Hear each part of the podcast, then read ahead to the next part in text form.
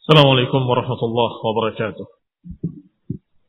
إن الحمد لله نحمده ونستعينه ونستغفره ونعوذ بالله من شرور أنفسنا ومن سيئات أعمالنا من يهده الله فلا مضل له ومن يضلل فلا هادي له وأشهد أن لا إله إلا الله وحده لا شريك له وأشهد أن محمدا عبده ورسوله صلى الله عليه وعلى آله وأصحابه والتابعين وتابع التابعين ومن تبعهم بإحسان إلى يوم الدين. يا أيها الذين آمنوا اتقوا الله حق تقاته ولا تموتن إلا وأنتم مسلمون. يا أيها الناس اتقوا ربكم الذي خلقكم من نفس واحدة وخلق منها زوجها وبث منهما رجالا كثيرا ونساء واتقوا الله الذي تساءلون به والأرحام إن الله كان عليكم رقيبا يا أيها الذين آمنوا اتقوا الله وقولوا قولا سديدا يصلح لكم أعمالكم ويغفر لكم ذنوبكم ومن يطع الله ورسوله فقد فاز فوزا عظيما. أما بعد فإن خير الحديث كتاب الله وخير الهدي هدي محمد صلى الله عليه وعلى آله وسلم وشر الأمور محدثاتها. فإن كل محدثة بدعة وكل بدعة ضلالة وكل ضلالة في النار Ikhwani fi din, a'azakumullah kaum muslimin yang saya. Sampai kita pada ucapan Ibn Abdul Aziz Al-Hanafi rahimahullah ketika mensyarah ucapan Abu Ja'far At-Tahawi rahimahullah ajma'in tentang masalah bahayanya ilmu kalam. Yang dikatakan dalam matanya faman rama ilma ma khudra anhu ilmu wa lam yuqni bitaslimi fahmu hajabahu maramuhu an khalis tauhid. Yang dikatakan dalam matanya oleh Abu Ja'far rahimahullah bahwasanya siapa yang mempelajari ilmu yang dilarang dan tidak puas dengan ilmu yang diperintahkan yaitu Quran wa sunnah maka niscaya apa yang dia pakai tadi ilmu kalam ilmu yang diharamkan atau ilmu yang diperingatkan daripadanya maka justru ilmu tersebut akan menghalangi dia dari kemurnian tauhid. Sudah dibahas di dalam syarahnya oleh Ibn Abdul Aziz Al-Hanafi sampai pada ucapan beliau rahimahullah, fayuqalu li ashabiha hadhihi al-alfaz tahtamil kada wa kada fa in aradu biha ma yuwafiqu khabar ar-rasul qubil wa in aradu biha ma yukhalifuhu rudda Kata Ibn Abdul Aziz, kita akan katakan kepada mereka, para ahli kalam, ahli filsafat, dengan istilah-istilah mereka, dengan lafat-lafat yang mereka ucapkan, atau istilah-istilah yang mereka buat, kita katakan pada mereka, hadhil alfad tahtamil kada wa kada. Lafat-lafat kalian, istilah-istilah kalian mengandung kemungkinan makna ini, ini, dan ini. Fa'in aradu biha ma yuwafiqu khabar rasul. Kalau yang dimaksud dengan istilah mereka itu adalah apa yang cocok dengan berita-berita Rasul. Ini cocok dengan sunnah. Qubila. Diterima. Wa in aradu biha ma yukhalifuhu. Kalau yang mereka inginkan adalah apa yang menyelisihi. As-sunnah. Rudda. Maka ditolak. Azakumullah. Demikian sikap kita terhadap mereka. Ahlul kalam dengan istilah-istilah mereka, dengan lafat-lafat yang mereka ucapkan, dengan berbagai macam kalimat-kalimat yang mereka buat, kita katakan apa maksud kalian? Kalau yang dimaksud adalah apa yang cocok dengan sunnah, kita terima. Tetapi kalau yang dimaksud adalah apa yang bertentangan dengan sunnah, kita tolak. Wahada mithlu lafdil murakkab wal jism wa tahayyuz wal jauhar seperti lafat-lafat yang sering mereka ucapkan. Dalam bahasa Arab. Ya. Entah terjemahannya dalam bahasa Indonesia apa wallahu ta'ala alam. Karena saya tidak belajar filsafat pada mereka. Tetapi dalam bahasa Arab disebut dengan istilah murakkab, tersusun dari sesuatu. Al-jisim, jisim-jisim, tubuh-tubuh atau badan-badan, anggota badan. Wattahayyuz, arah, jihah.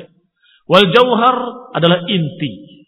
Kalimat-kalimat ini sering dipakai oleh mereka untuk berbicara tentang Allah Subhanahu wa taala. Maka kita tidak bisa menerima dengan mutlak. Tidak bisa pula menolak dengan mutlak. Kita katakan kepada mereka, "Mada turiduna bihadhil alfaz?" Kita katakan apa yang kalian maukan dengan lafaz-lafaz itu.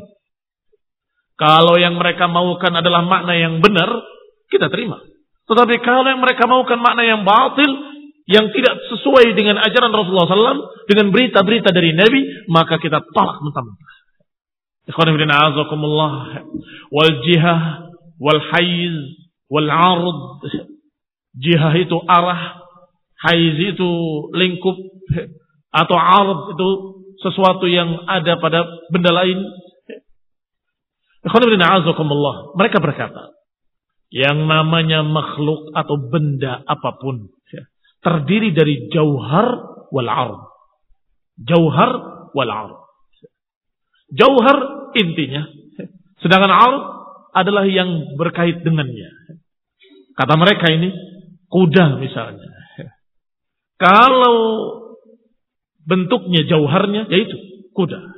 Tetapi yang namanya arud, ada putih, ada zebra, ada belang, ada yang hitam, ada yang gurran muhajjalin, ada yang putih di mukanya, ada yang putih di kakinya.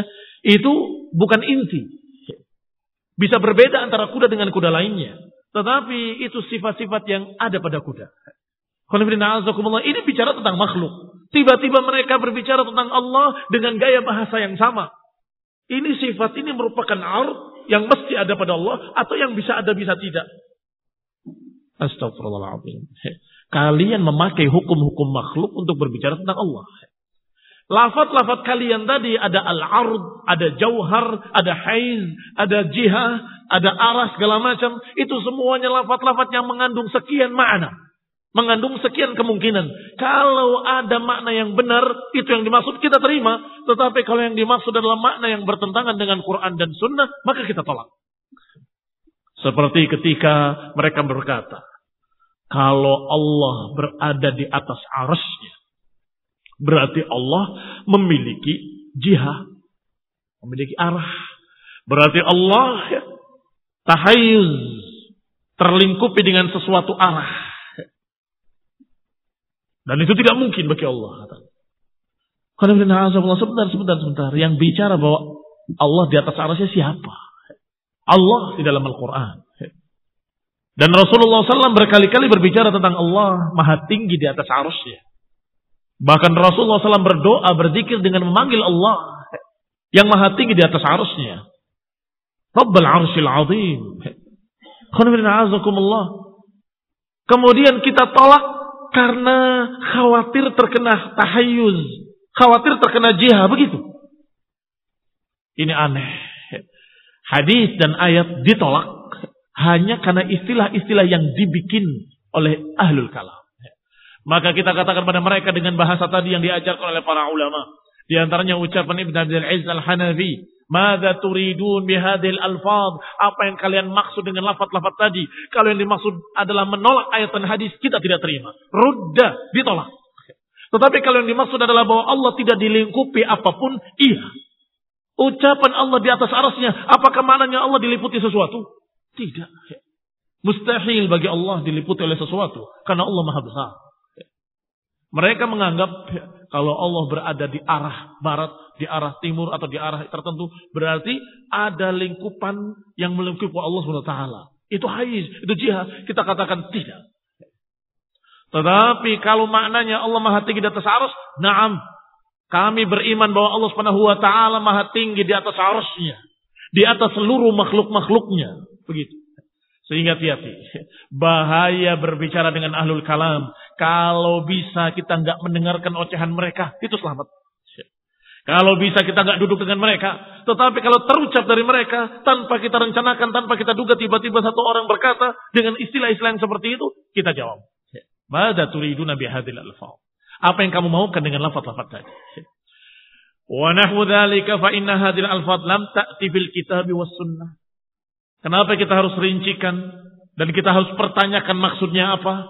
Karena lafaz-lafaz tadi tidak terdapat di dalam kitab wala sunnah Enggak ada dalam Quran, enggak ada dalam hadis. Bil ma'na alladhi yuriduhu ahlul istilah. Tidak ada dalam Quran dan Sunnah dengan makna yang dimaksud oleh mereka. Tapi kalau lafadznya mirip atau sama mungkin ada. Tapi yang dimaukan bukan apa yang mereka maukan. Bal wala. Bahkan kata Ibn Abdul Aziz, dalam bahasa Arab pun tidak dipakai. Tidak dipakai dengan apa yang mereka maksud. Kalau dipakai lafadznya dengan makna yang biasa dipaham oleh manusia sering. Fi jihah hunat. Di sana. Di arah mana? Arah sana. Ainal qiblah fi hadhihi. Sering dipakai kalimat jihah. Tapi kalimat jihah dengan apa yang mereka maksud tidak dipakai hatta dalam bahasa Arab, walaupun dalam bahasa Arab. Bal hum yakhussuna bit-ta'biri biha an ma'anin lam yu'abbir ghairuhum anha biha. Mereka bahkan mengkhususkan dengan ungkapan-ungkapan tadi. An ma'anin untuk menunjukkan makna-makna yang mereka maksud. Yang tidak dimaksudkan oleh orang-orang lain dengan lafaz tersebut. Yang tidak dimaksudkan oleh orang-orang lain dengan lafaz tersebut sehingga kalau mereka bilang dengan satu kalimat kita mengucapkan kalimat yang sama yang kita maksud dengan yang mereka maksud beda makanya saya katakan tadi bukan hanya lafaz tapi istilah Istilah yang sudah dibuat oleh mereka dengan makna yang mereka mahukan. Fatufassir tilkal ma'ani bi'ibaratin ukhar. Maka mereka menafsirkan lafat-lafat tadi dengan makna-makna lain yang mereka mahukan sendiri. Ma dalla alaihi al-Qur'an min al-adillatil aqliyah was sam'iyah. Maka hendaklah yunzar, hendaklah dilihat ma dalla alaihi al-Qur'an min al-adillah. Apa yang ditunjukkan dalam Quran dari dalil-dalil aqliyah ataupun sam'iyah wa idza waqa al-istifsar wa tafsil tabayyana al-haq min al-batil. Kalau terlihat dalam apa yang diterangkan dalam Quran dan Sunnah tadi ada istifsar ada rincian-rincian wa tafsil ada ucapan-ucapan yang lebih detail tabayyana akan jelas al-haqq min al-batil akan jelas yang hak dengan yang batil sebentar kamu mengatakan seperti tadi, lafaz tadi yang kamu ucapkan, itu apa maunya? Maksud kamu apa? Oh maksudnya begini, begini, begini. Ternyata bertentangan dengan Quran dan Sunnah. Kita katakan kalau itu yang dimaksud, saya tidak percaya. Dan kita katakan tidak bisa. Kita tolak. Tetapi kalau mereka maknakan dengan makna yang benar, oh maksudnya bukan begitu. Maksudnya Allah Subhanahu Wa Taala maha tinggi di atas arasnya. Nah, kalau itu maknanya, kami beriman bahwa Allah maha tinggi di atas aras. Ini demikian sikap kita kepada mereka-mereka yang menggunakan istilah-istilah yang baru, istilah-istilah yang tidak dikenal dalam Quran dan Sunnah. Mithalu dzalika fit tarkib. Salah satu contohnya adalah at-tarkib. Faqad sara lahu ma'anin. Tarkib itu yang tadi saya terjemahkan tersusun dari sesuatu memiliki sekian makna. Makna pertama, At-tarkib min mutabayinaini fa akthar. Tersusun dari dua perkara yang berbeda atau lebih. Atau tiga perkara, empat perkara dan seterusnya. Yusamma tarkibu mazjin. Yang dinamakan dengan tarkib mazj. Mim, zai, dan jim. Maknanya adalah bercampur, melekat, nggak bisa dipisah. Sehingga kalau dikatakan tersusun, tersusun. Tapi kalau mau dipisahkan nggak bisa. Contohnya, ya. katarkibil hayawan minat tabai' al-arba seperti susunan hayawan. Jangan lupa, kalau istilah mereka hayawan itu bukan hanya binatang. Semua makhluk hidup. Kamu juga hayawan menurut mereka. Menurut ahlul kalam. Hayawan dari kata hayat, kehidupan. Al-hayawan semua yang hidup minat taba'i'il arba mereka tersusun dari empat unsur apa itu empat unsur? Tanah, air, api, dan udara. Ada unsur tanahnya, ada unsur airnya, ada unsur panasnya, dan ada unsur uh, udara. Semua makhluk hidup, kata mereka. Taib kalau tersusun dengan benda-benda tadi yang dikatakan dengan toba'il arba, toba'il arba, apakah bisa dipisah-pisah? Nggak bisa, sudah menjadi sesuatu yang muzija. Sudah dilebur satu jadi satu, nggak bisa dipisahkan. Ini terkib yang pertama. Seperti juga terkib al-a'ba wa nahwi dhalik. Seperti pula tersusun dari a'ba, anggota badan. Yang namanya manusia adalah susunan dari kepala, tangan, kaki, badan, perut, dan seterusnya. Kalau kamu taruh satu tangan saja, ini manusia bukan? Bukan. Kepala saja, ini manusia bukan? Bukan. Ini perut saja, bukan. Tapi ketika tersusun lengkap, ini manusia. Berarti manusia itu yurokkab min a'ba tersusun dari sekian anggota badan. Baik. Wahadal makna manfiun anillah. Kalau maknanya makna ini, maka kita katakan tidak mungkin bagi Allah Subhanahu wa taala. Apakah Allah itu murakab? Sebentar, yang kamu maksud murakab apa?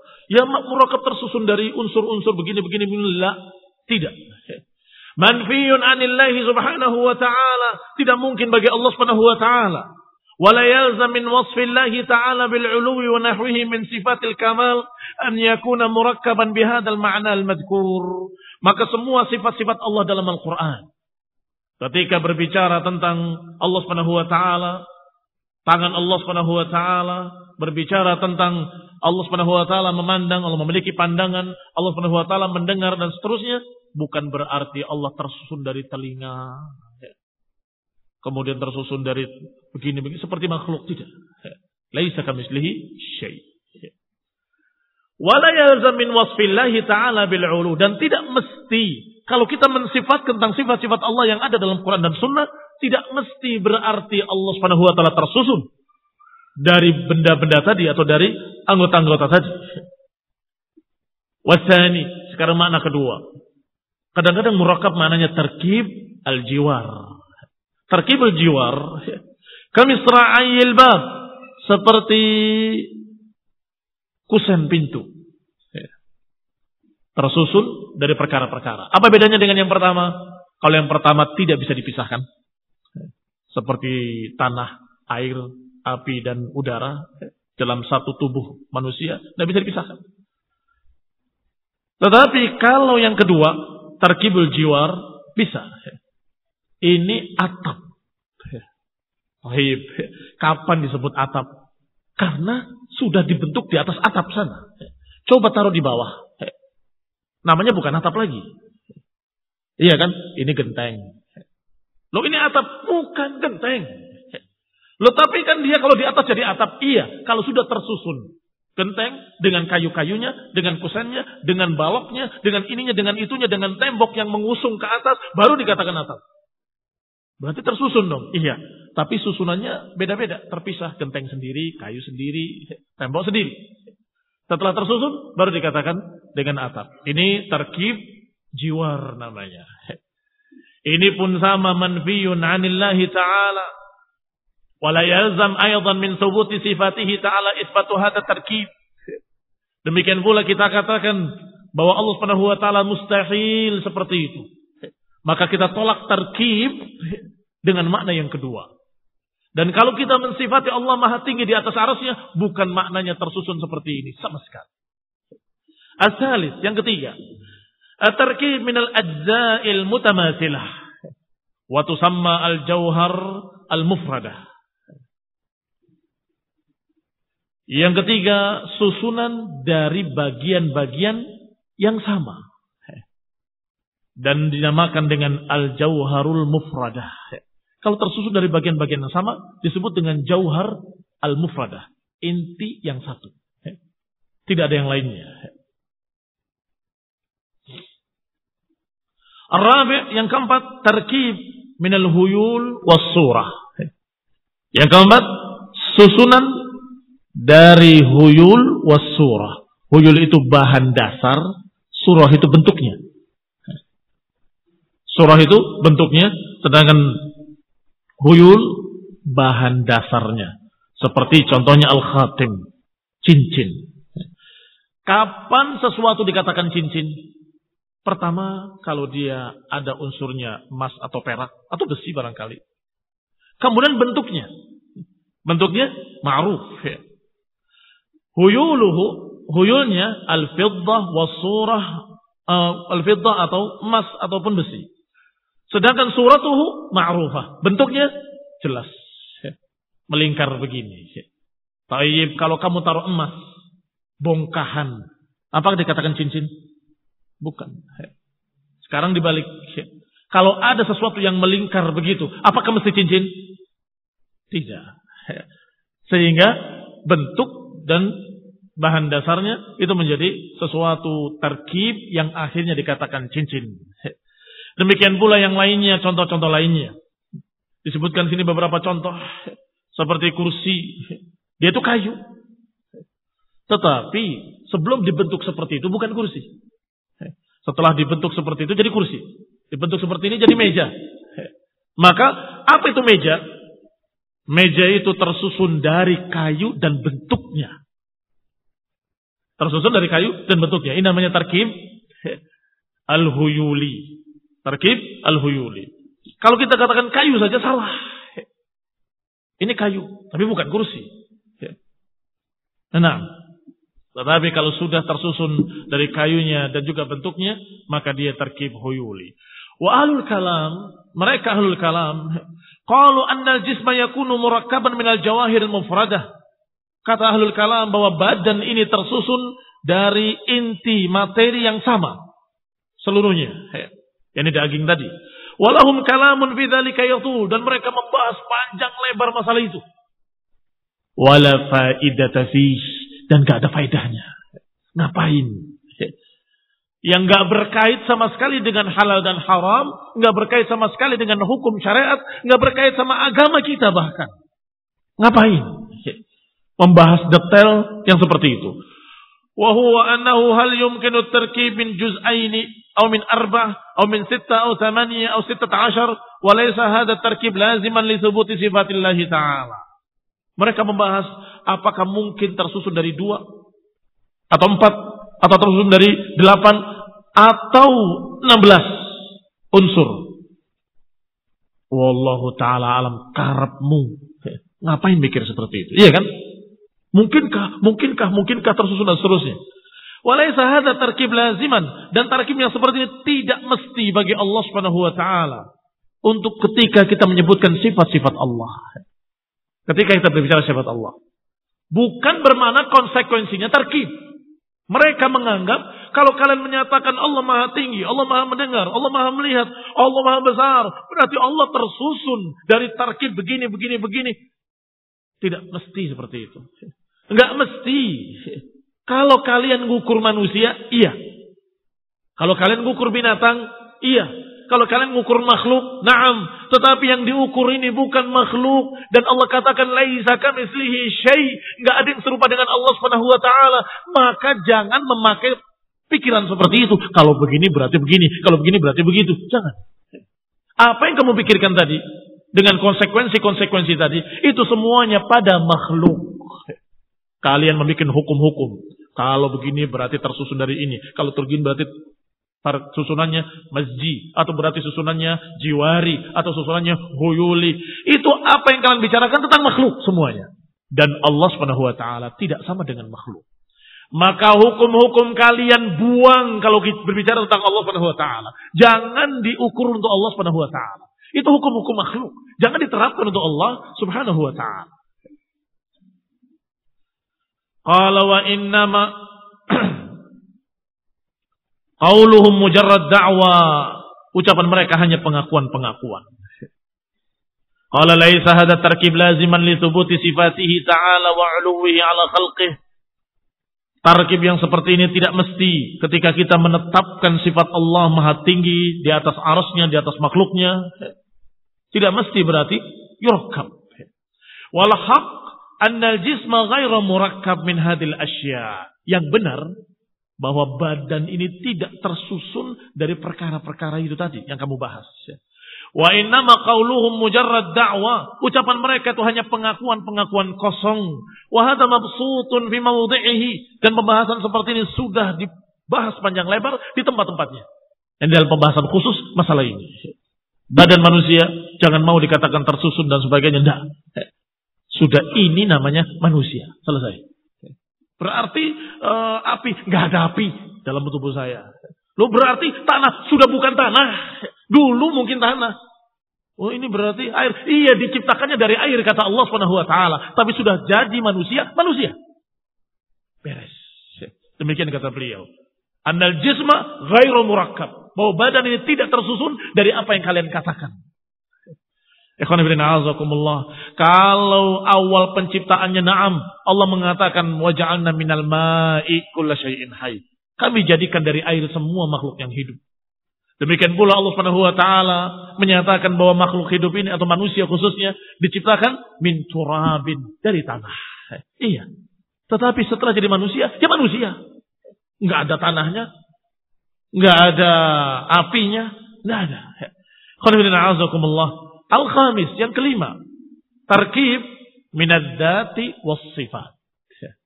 Tarkib tersusun dari zat dan sifatnya. Hum sammauhu terkiban. Mereka menamakannya juga terkib, murakkab. Zatnya dan sifat-sifatnya. Lianfau bihi sifat Rabbi Ta'ala. Untuk menghilangkan sifat-sifat Allah Subhanahu wa taala, mereka bahas. Kalau kamu bilang murakkab itu tidak mungkin bagi Allah, berarti Allah nggak punya sifat. Kenapa? Kalau punya sifat, berarti tersusun pula Allah dari datnya dan sifat-sifatnya. Bagaimana kira-kira? Hati-hati. Ahlul kalam adalah ahli ngomong. Ahli ngomong itu tukang tipu. Tahu tukang tipu? Ya, ini dia akan bikin kalian bingung dengan membolak-balikan kalimat. Pertama mereka akan bahas yang tadi. Tarkib yang pertama, kedua, ketiga, dan keempat. Yang semuanya tidak mungkin bagi Allah. Maka akan pertanyakan pada kalian satu, dua, tiga. Kalian akan menentang, menentang, menentang. Berarti Allah tidak tersusun kan? Iya, nggak mungkin Allah Subhanahu Wa Taala murakab katanya. Nggak mungkin ada terkib pada Allah Subhanahu Wa Taala. Benar? Baik. Berarti kata mereka. Boleh masuk yang kelima. Berarti Allah nggak punya sifat. Kalau Allah punya sifat, berarti Allah juga murakab, tersusun dari zatnya dan sifat-sifatnya. Astagfirullahaladzim. Lihat. Perhatikan. Mereka selalu begitu. Ditunjukkan sesuatu yang kira-kira kalian menolak. Setelah menolak, mereka tafsirkan kepada makna yang lain yang mereka sukai. Qala liyunfu sifat Rabbi Ta'ala. Mereka katakan bahwa zat dengan sifat ini merupakan susunan pula. Maka tidak mungkin bagi Allah tersusun dari sifat-sifat katanya. Istilah minhum la ya'rifuhu fil lughah wala fi isti'mal Istilah mereka ini tidak dikenal dalam bahasa Arab, tidak dikenal pula di dalam penggunaan syariat. Istilah zat dan sifat itu dikatakan murakab. Tidak ada. Silahkan kalian bahas bahasa Arab atau sastra Arabnya. Silahkan kalian bahas tentang tarkib-tarkib. Ada tarkib masjid, ada tarkib khamsata asyar, ada tarkib ini, tarkib ini, tarkib ini. Atau kalian bahas pula dari sisi lainnya. Nggak akan ada tarkib tersusun dari zat dan sifat-sifatnya. Itu bukan tarkib namanya. Yang namanya zat, perkara-perkara, mesti ada sifat-sifatnya. Mesti. Ya toh? Kalau nggak ada sifatnya, namanya nggak ada. Iya Pak ya. Kamu terangkan, ada benda begini. Kayak apa bendanya? Pokoknya ada. Ya terangkan seperti apa. Pokoknya nggak ada sifat-sifatnya. Ya berarti nggak ada. Iya kan? Kalau ada, mesti ada sifatnya. Bentuknya bulat. Warnanya putih. Ininya begini terangkan sifat-sifatnya dan seterusnya. Itu mesti ada. Kalau nggak ada sifatnya, berarti nggak ada wujudnya. Ada. Tapi bening begitu saja. Nggak ada sifatnya. Maksudnya nggak ada sifatnya. Ya cuma bening gitu saja. Dan kalau kamu lihat bisa tembus ke sana, maksudnya kasar. Ya tetap ada sifatnya. Lihat yang kamu katakan tadi sifat. Berarti warnanya bening tembus pandang. Kalau kamu gini kan keras dia dan seterusnya. Itu juga sifat. Apakah mungkin ada benda tanpa sifat? Sehingga nggak ada satu orang pun dari ahli bahasa Arab yang menyatakan bahwa yang demikian dikatakan terkib, murakkab. Itu bukan murakkab. Itu sudah otomatis. Yang namanya zat akan diringi dengan sifat-sifatnya. Maka ikhwan ibn a'azakullah ketika kita beriman kepada Allah Subhanahu wa taala bahwa Allah ada, maka pasti ada sifat-sifatnya. Sifat-sifatnya maha tinggi, maha besar, maha pencipta dan seterusnya dan seterusnya. Falasna nuwafiquhum ala hadhihi tasmiyah wala karamah. Maka kita tidak sepakat dengan mereka dengan istilah murakkab tadi. Wala karamah. Dan gak ada kemuliaan pada mereka. Wala in sammau isbat sifati terkiban. Kalau mereka menyatakan bahwa ketika kita menetapkan sifat-sifat Allah berarti itu terkib. Fanaqulu. Kita katakan pada mereka, al-ibratu lil ma'ani la lil alfaz. Ibrah itu pada makna-maknanya, bukan pada lafaz-lafaznya. Lafaznya kami tidak terima kalau tarkib dan seterusnya. Tetapi maknanya, kalau Allah memiliki sifat, kami beriman. Mau kalian katakan tarkib, mau kalian katakan apa pun, kalau ini maknanya, kita terima. Sehingga ikhwan ini salah satu contoh. Kalau mereka menyatakan tentang masalah tarkib bagi Allah, kamu tanyakan dulu, "Mada turiduna biqaulikum at-tarkib?" Apa yang kalian maksud dengan ucapan kalian tarkib tadi? Kalau maksudnya yang pertama, kedua, ketiga mustahil bagi Allah SWT. Allah tidak sama dengan makhluk. Tetapi kalau maknanya Allah SWT memiliki sifat-sifat, maka kita katakan kami beriman bahwa Allah memiliki sifat-sifat. Tetapi kami tidak terima kalau itu dinamakan tarkib. Itu bukan tarkib. Dan itu bukan bermakna tersusun dari sekian zat, bukan.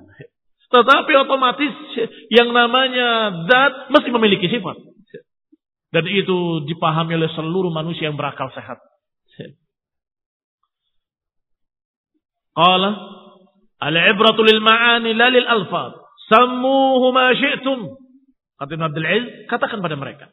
Yang penting makna-maknanya, bukan lafaz-lafaz. Kalau maknanya seperti itu, kami terima bahwa Allah memiliki sifat-sifat. Samuhu masyitum. Silakan kalian namakan dengan apa pun. Mau disebut tarkib, mau disebut apa. Pokoknya Allah memiliki sifat-sifat kami beriman.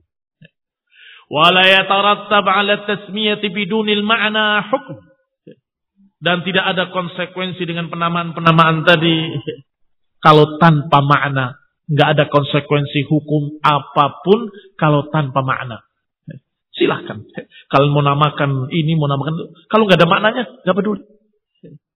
Kalau nggak ada maknanya. Maksudnya apa? Maksudnya ya begitu seperti kamu. Ya terserah. Kamu mau namakan apa? Oh itu berarti uh, ini. Kalimat lafaz yang aneh-aneh. Ya terserah. Maksudnya apa itu kalimat tadi? Saya nggak paham itu. Maksudnya ya Allah memiliki sifat. Ya sudah, saya terima. Yang penting maknanya. Adapun ma syi'tum, namakan semau kalian.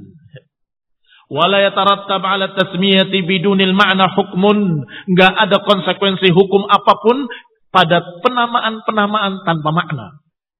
Walau istalaha 'ala tasmiyatil laban khamran lam yuhram bihadhihi tasmiyah.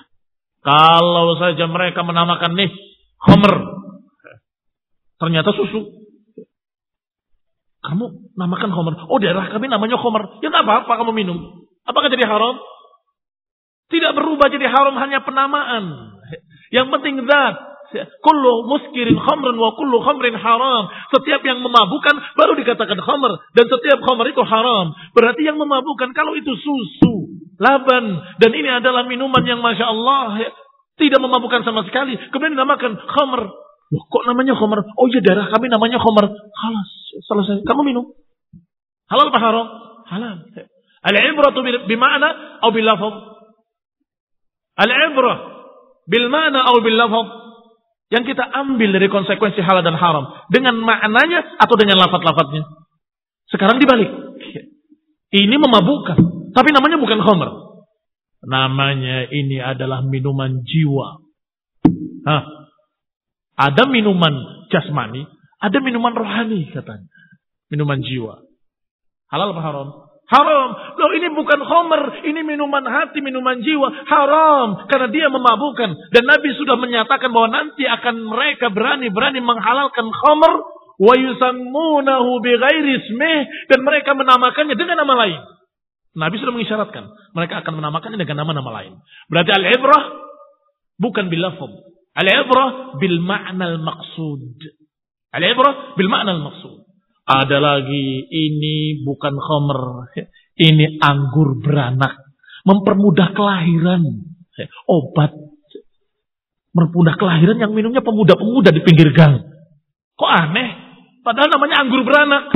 Khamr ya khamr. Walaupun mereka menamakan dengan ama apa pun. Kalau zatnya dia adalah khamr dan sifatnya memabukkan. Maka dia tetap haram. Walaupun mereka yusammunahu ismih. Walaupun mereka menamakannya dengan nama-nama lain. Maka ikhwan ibn a'azakumullah ketika kita beriman bahwa Allah Subhanahu wa taala memiliki sifat-sifat. Kemudian orang-orang dari kalangan ahli filsafat, ahli kalam berkata, berarti kalian menganggap bahwa Allah tersusun. Karepmu. Terserah engkau. Bebas kamu ngomong apa pun. Yang jelas ini ada dalam Quran wa sunnah. Samu masyi'tum Silakan namakan semau kalian. Sami wala haraj. Namakan semaumu. Yang jelas ini adalah apa yang disebutkan dalam Quran wa sunnah. Nggak usah bingung dengan masalah tarkib. Hati-hati. Biasanya kalau kamu menolak seperti itu, mereka akan berkata lagi. Berarti kamu menerima kalau Allah itu tersusun. Kalau kamu berkata ya, akan ditafsirkan dengan yang pertama, kedua, ketiga. Berarti seperti makhluk. Allah ada tangannya, ada kakinya, ada matanya. A'udzubillahi minasyaitonirrajim. Ini syaitan dalam bentuk manusia. Kamu tinggalkan cepat-cepat. Kamu bacakan ayat kursi, kamu lari. A'udzubillahi minasyaitonirrajim. Nah, terus dia akan begitu. Akan berbolak-balik kalimatnya. Ketika kamu katakan tidak, mereka akan menyatakan dengan tafsir yang benar. Ketika kamu menyatakan iya, kalau begitu kita terima. Mereka akan tafsirkan lagi dengan makna yang salah. Berarti begini dan begitu. Itu baru kelima. Masih ada lagi yang keenam. Makna terkib. At-terkib minal mahiyah wa wujuduha. Wa hadha yufriduhu dhihnu annahuma ghayrani. Yang keenam tersusun dari mahiyah wa wujuduha. Mahiyah itu bendanya, Wujud itu keberadaannya. Mahiyah itu fitzihin di pikiran, sedangkan wujud pada kenyataan. Wahada yufriduhu dhihnu annahuma ghairan. Itu hanya dipikirkan di kepala mereka bahwa itu dua. Padahal ya satu. Wa amma fil kharij hal yumkin dhatun mujarrad an wujudiha. Kalau di alam nyata Apakah ada satu benda tanpa wujud?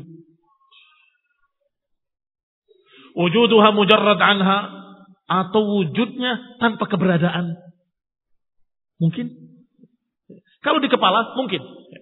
yakni khayalan-khayalan kita itu ada tapi di alam khayal kamu. Di alam nyata tidak ada. Maka ketika kamu berpikir tentang sesuatu kemudian ada, tersusun apa yang ada di benak kita dan apa yang ada dalam kenyataan. Ya itu kan dalam pikiranmu. Sekarang kita bicara di alam nyata. Apakah ada di alam nyata sesuatu wujud tetapi tanpa bisa dibayangkan. Dalam keadaan tanpa bisa dikatakan bahwa itu ada. Hal yumkin datun mujarrahan wujudiha. Apakah ada dat tanpa wujud? Dan apakah ada wujud tanpa zat? Hada muhalun dan itu tidak mungkin. Yani kalau dikatakan Allah ada, pasti ada. Berarti wujudnya ada. Ada. Buktinya ada sifat-sifatnya dengan lengkap. Dalam Quran was sunnah. Fatara ahlal kalami yaquluna hal dhatur rabi wa wujuduhu am ghairu wujuduhu. A'udzubillahi minasyaitonir rajim. Mudah-mudahan cepat lewat bab-bab yang seperti ini. Kata mereka ahlul kalam. Apakah zat Allah itu dan keberadaannya adalah satu atau dua? Pertanyaannya udah pertanyaan bodoh. Pertanyaan bodoh dari ahlul kalam. Apakah zat Rabb dan wujuduhu itu adalah satu kesatuan? atau zatnya sendiri, wujuduhu sendiri. Kebanyakan nonton film khayal. Sehingga ada yang bisa berubah wujud. Ini wujudnya ini, tapi zatnya bukan dia, lain. Nanti ke sana berwujud lain, ke situ berwujud lain yang akhirnya menganggap wahdatul wujud. Allah bisa menyatu dengan seluruh alam semesta. Dipertanyakan apakah zat Allah dan keberadaan itu satu kesatuan atau berbeda? Zat sendiri, wujudnya sendiri.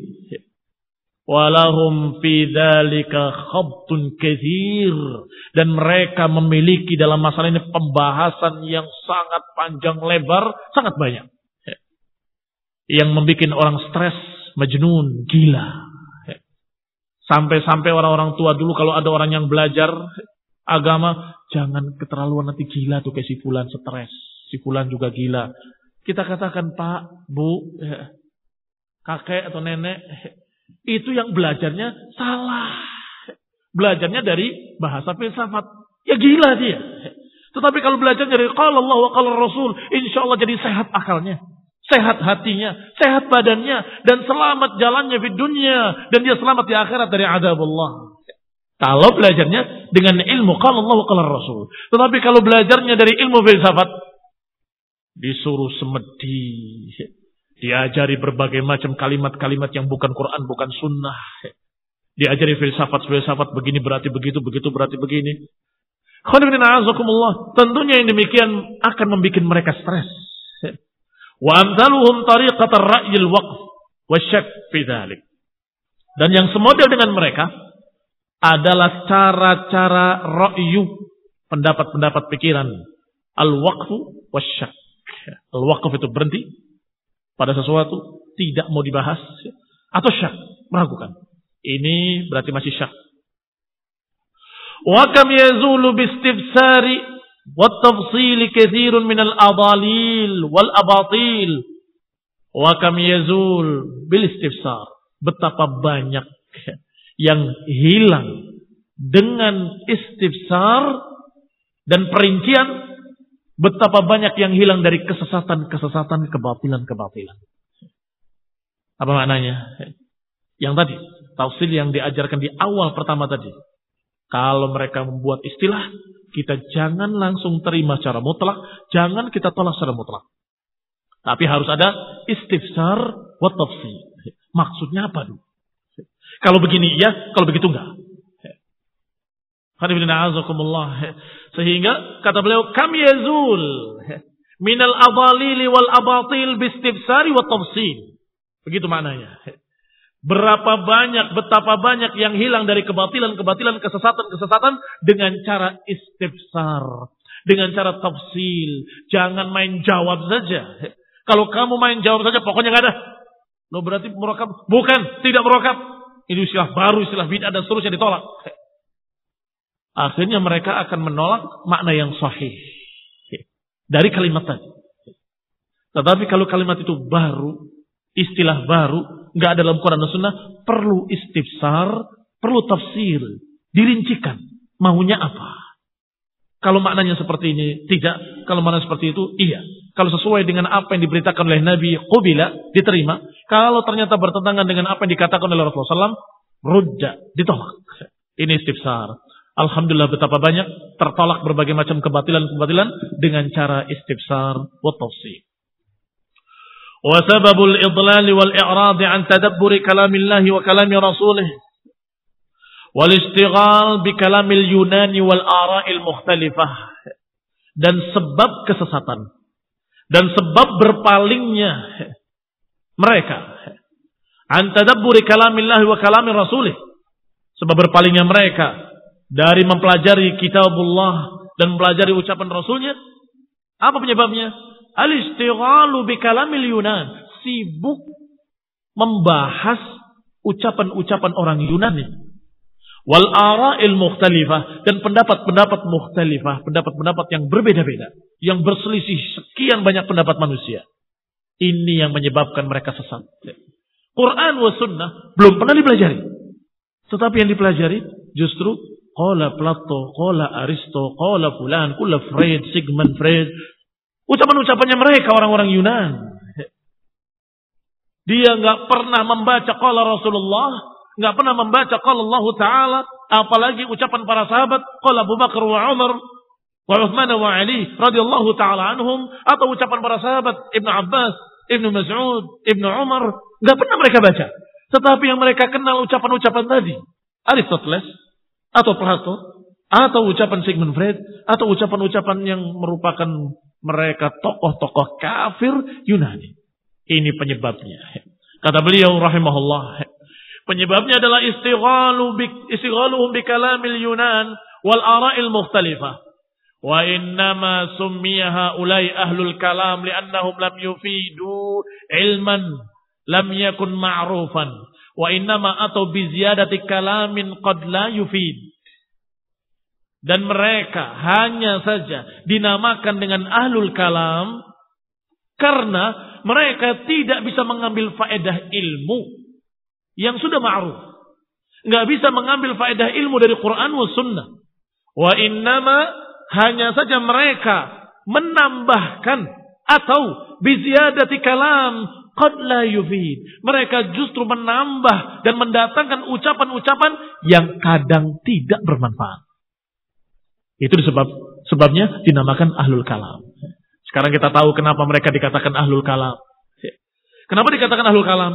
Karena Qur'annya ditinggal, sunnahnya ditinggal, ucapan para salaf ditinggal, mereka mendatangkan ucapan-ucapan lain yang kadang tidak perlu. Ini betapa bijaknya beliau. Menyatakan dengan kadang tidak berguna. Ini kadang berguna, tetapi sering kali tidak berguna.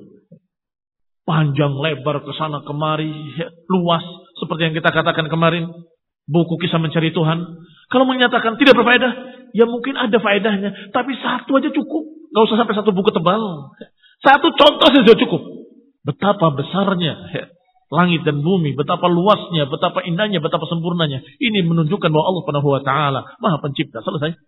Cukup dan kita meyakinkan.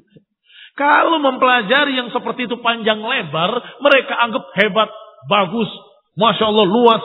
Tapi mengkaji Al-Quran dan Sunnah, mempelajari akidah, kata mereka, menghabiskan waktu.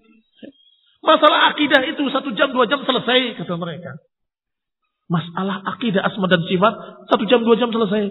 Yang penting itu berpikir bagaimana hati kita yakin tentang keberadaan Allah. Loh, gak terbalik. Keberadaan Allah itu sudah ada di hatimu secara fitrah. Dan Rasulullah dan para Rasul sebelumnya memulai dari kalimat beribadahlah pada Allah. Karena mereka sudah tahu tentang Allah. Mereka sudah kenal tentang pencipta. Mereka sudah kenal tentang yang menciptakan langit dan bumi. Mereka sudah tahu itu. Secara fitrah. Maka langsung diperintahkan beribadahlah kepada yang menciptakan langit dan bumi. Tapi ini justru menganggap itu permasalahan paling utama. Kita harus menambahkan keyakinan tentang keberadaan Allah Subhanahu wa taala eksistensi Tuhan kata mereka. Harus kita terus mencarinya. Kalam qad la Ucapan-ucapan yang sering kali tidak bermanfaat. Wa huwa ma yadribunahu minal qiyas. Yaitu ucapan-ucapan yang mereka sering permisalkan dengan kias-kias. Li'idahi ma alima bil hissi. Untuk menjelaskan apa yang diketahui dengan his dengan panca indera. Wa in kana hadzal qiyas wa amsaluhu yantafi' bihi fi mawdhi'in akhar. Walaupun kias-kias tadi dan semisalnya kadang bermanfaat di tempat lain. Wa ma'a man yunkirul hiss. Dan juga bermanfaat bagi mereka yang tidak menerima al-hiss tidak menerima apa yang disaksikan dengan mata kepala subhanallah namanya kesesatan selalu dua titik ekstrim. Yang satu sama sekali tidak menggunakan his, yang lain tidak mau percaya kecuali dengan his. Apa itu his? Apa yang bisa diraba, apa yang bisa dilihat, apa yang bisa didengar, apa yang bisa diketahui dengan panca indera, ini his. Aklaniyun menyatakan kami tidak percaya kalau kami tidak lihat sendiri. Kalau nggak terlihat namanya nggak ada. Berarti membatalkan atau bukan batalkan, memegang al-his menjadi patokan. Sebaliknya ada yang sama sekali tidak menggunakan his panca indera dan dia menyatakan pokoknya Sehingga yang tahayul khurafat dipercaya. Padahal secara panca indera nggak bisa diterima sama sekali. Mereka terima. Ini dan itu dua-duanya ekstrim dan ekstrim yang berlawanan. Kata beliau, kias-kias akal tadi kadang bermanfaat untuk membantah mereka-mereka yang sama sekali tidak menggunakan his. Yang sama sekali tidak menggunakan panca indera mereka. Tetapi kalau untuk menentang Quran dan Sunnah, maka nggak ada nilainya sama sekali panca indera itu. Ra'yihi wa dawquhu wa siyasatuhu ma wujudin nas aw 'arada an-nas bil ma'qul faqad dhaha iblis. Maka setiap orang yang berkata dengan pendapatnya sendiri atau dzauqihi dengan perasaannya sendiri atau siasatihi dengan strateginya yang dipikirkan sendiri padahal ma'wujudin nas padahal sudah ada dalil nas atau menentang dalil yang syar'i dengan akalnya sendiri, maka orang ini doha iblis. Orang ini menyerupai iblis. Orang ini yudahi mengimbangi iblis. Lihat iblis. Ketika Allah perintahkan untuk sujud kepada Adam. Fasajud.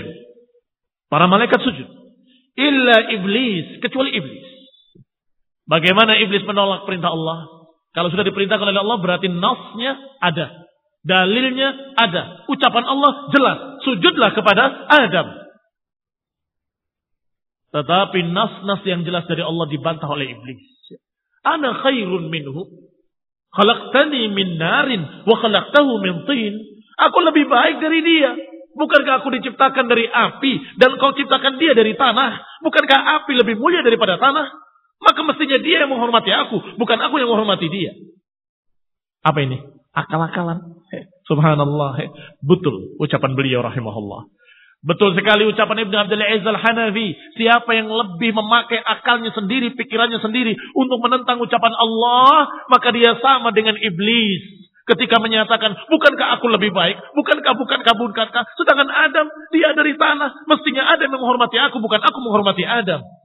Ditolak ucapan Allah dengan bukankah, bukankah, bukankah, berarti, berarti, berarti. Maka siapa yang berjalan dengan jalan yang seperti ini, berarti dia berjalan di jalan iblis. Aliran iblisiyah. Na'udzubillah min dhalik. Subhanakallahumma hamdika la ilaha illa anta astaghfiruka wa atubu ilaik. Wassalamualaikum warahmatullahi wabarakatuh.